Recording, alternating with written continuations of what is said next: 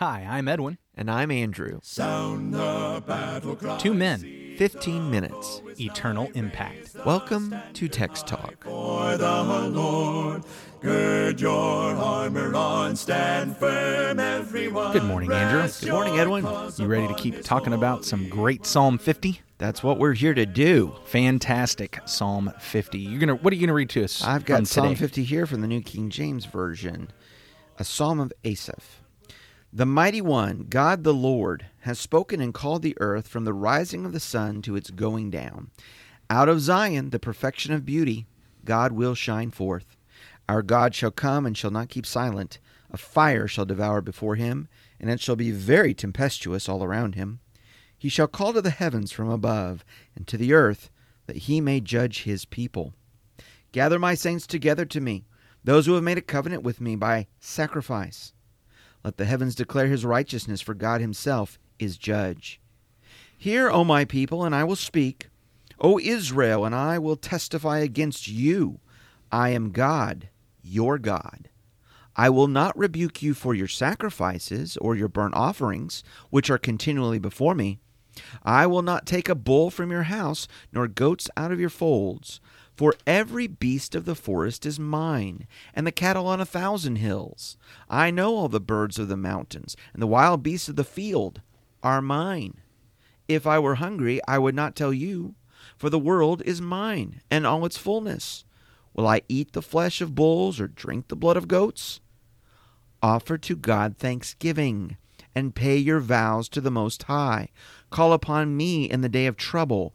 I will deliver you, and you shall glorify me. But to the wicked, God says, What right have you to declare my statutes or take my covenant in your mouth? Seeing you hate instruction and cast my words behind you. When you saw a thief, you consented with him, and have been a partaker with adulterers. You give your mouth to evil, and your tongue frames deceit. You sit and speak against your brother. You slander your own mother's son. These things you have done, and I kept silent. You thought that I was altogether like you, but I will rebuke you and set them in order before your eyes. Now consider this, you who forget God, lest I tear you in pieces, and there be none to deliver. Whoever offers praise glorifies me, and to him who orders his conduct aright, I will show the salvation of God. This is a psalm that calls for repentance. It does, doesn't it? It Yeah. calls for repentance. It calls for, especially, it's, and it's a surprising call for repentance, at least to the people who are hearing it. I would think. I would think that this original audience would be people who'd come either to Tabernacle or the newly fashioned temple to worship. First time. And they're, as we posited yesterday, there's this cry for God to break his silence. This is actually similar to another Psalm of Asaph in Psalm 83. It begins like this Psalm 83, verse 1 O God, do not keep silence. Do not hold your peace or be still, O God, for behold, your enemies make an uproar. Those who hate you have raised their heads. They lay crafty plans against your people. They consult together against your treasured ones and on the psalm goes as it talks about the enemies of God and his people that have come against Israel and therefore calling on God to bring judgment upon those nations. Yeah, when God speaks, it is to come and to rectify these evils, And- protect his people. Here in Psalm 50 there's been this period of silence from God. There's God has not been doing something. God has not been speaking and communicating if you will in this sense. Hmm. And so there's this cry, God, break your silence. Mm-hmm. Come, speak, judge.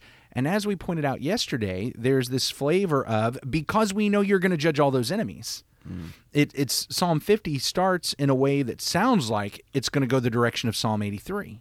Yeah. It, that come break your silence, bring judgment against those who have been against you, who are going against you. Mm-hmm.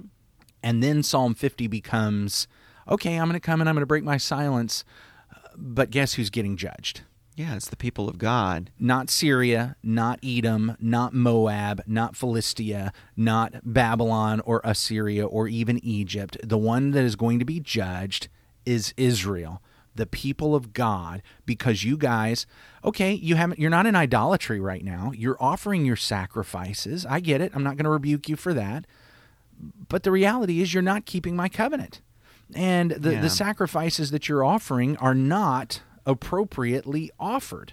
I can't help but be drawn also to verse 16 and following that it seems like particular issue is taken with people who are being the teachers of the covenant, the teachers of the statutes.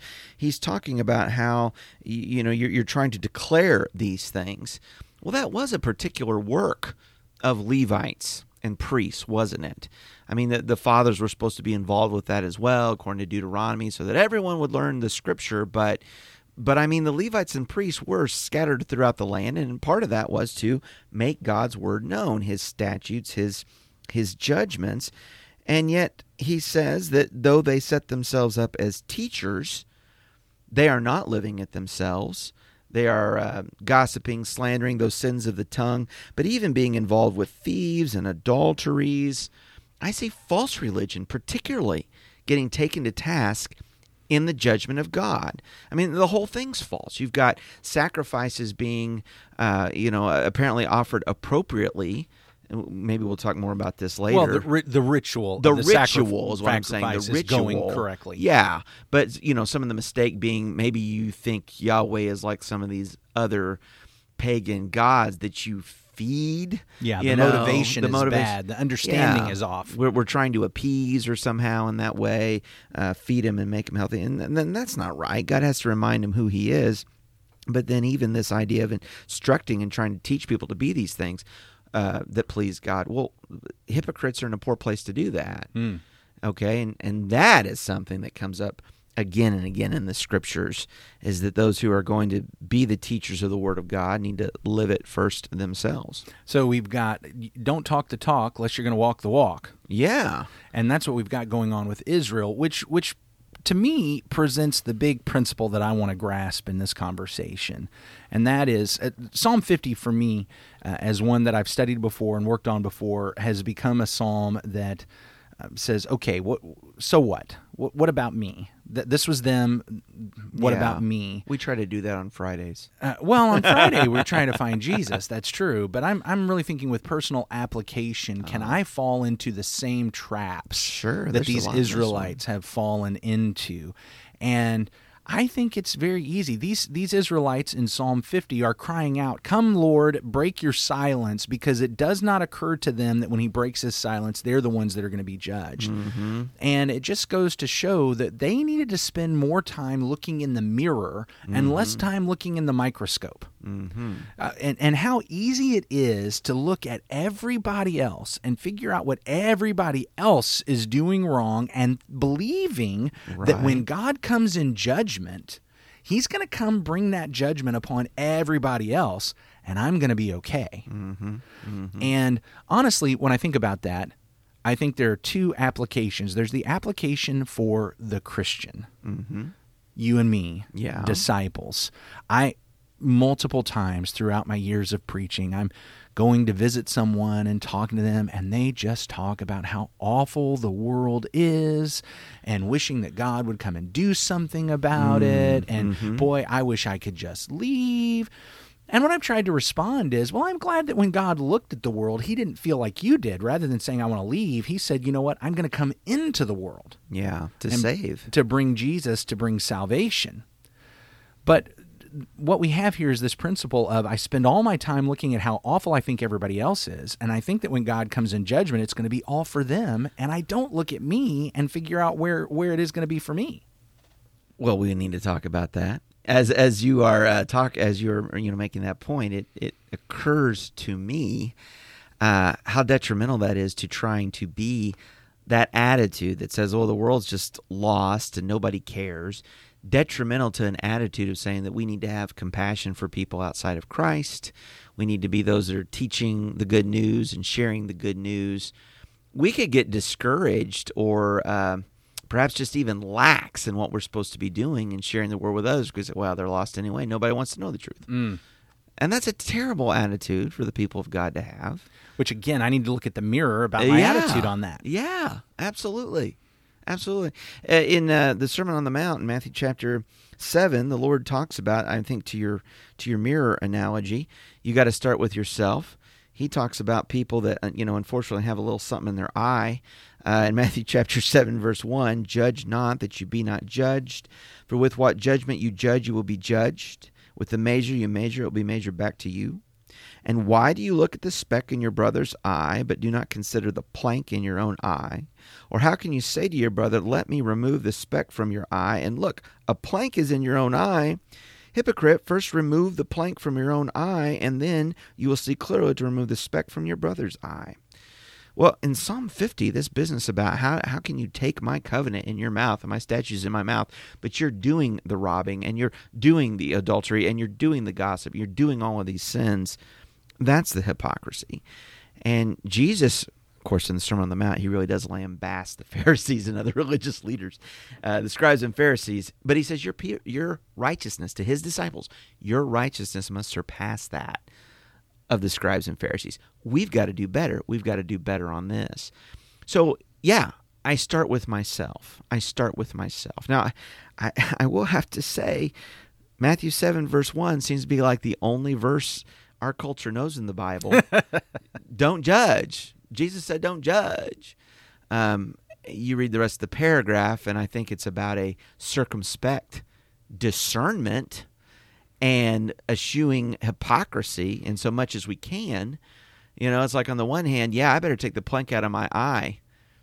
On the other hand, I'm really not supposed to let my brother go around with planks and specks in his eyes because that's not helping my brother either. Well, I look in the mirror first and I remove the log from my own eye so that I am able to remove the speck from my brother's eye without causing damage. Yeah. So that's the first. I, I, said earlier there's two applications that come to my mind. The first is for the Christian, the second, I think, is for the skeptic. Hmm. Uh, you and I have talked about this before as as we look at the world and how awful and terrible the world is at times and and there are folks who look around and they wonder why isn't God doing something about that? Right. There's all this evil, there's all this wickedness, there's all this stuff going on and it's that age old if god were good and all powerful you know if, if he's going to let these bad things go on he's either not good or he's not all powerful and and what's here's the thing that's missed the thing that's missed when people when the skeptic and the atheist is saying why doesn't god do something about this now? Well here's why. Skeptic atheist is because when god does do something about this guess who's going to be judged? You are because you're not looking in the mirror. You're looking all out there and and we all have this idea that everybody else is much much worse than us.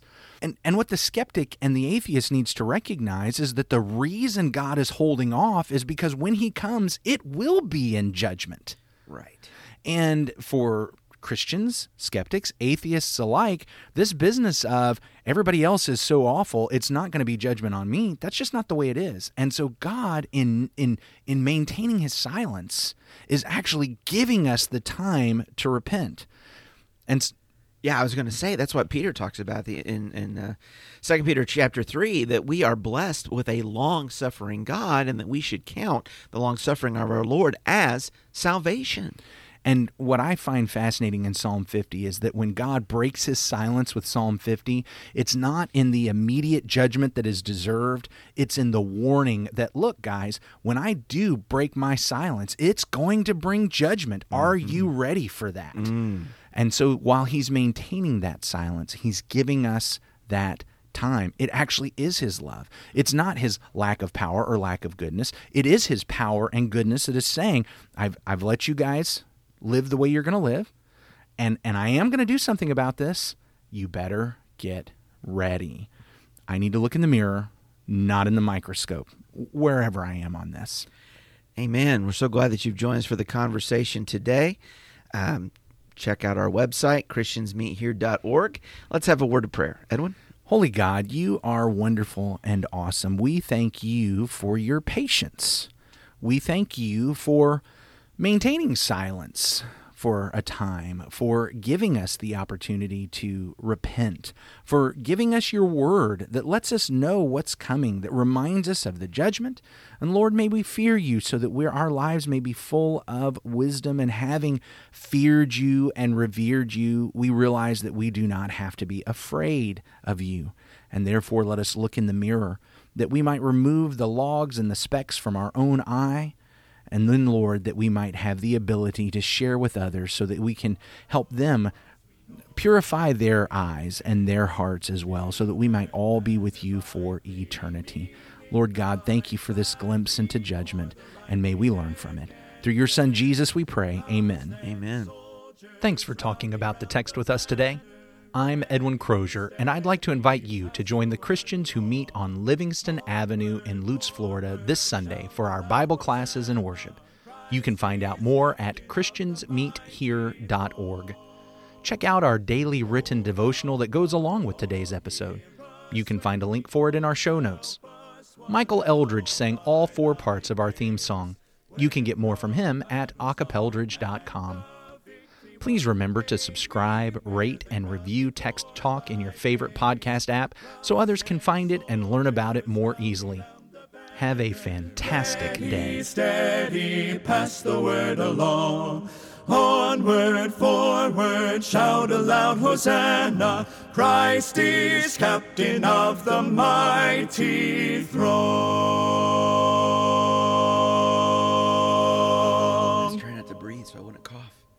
I, th- I thought I was noticing something was happening over there. and It was like it was just getting worse and worse. Thank you.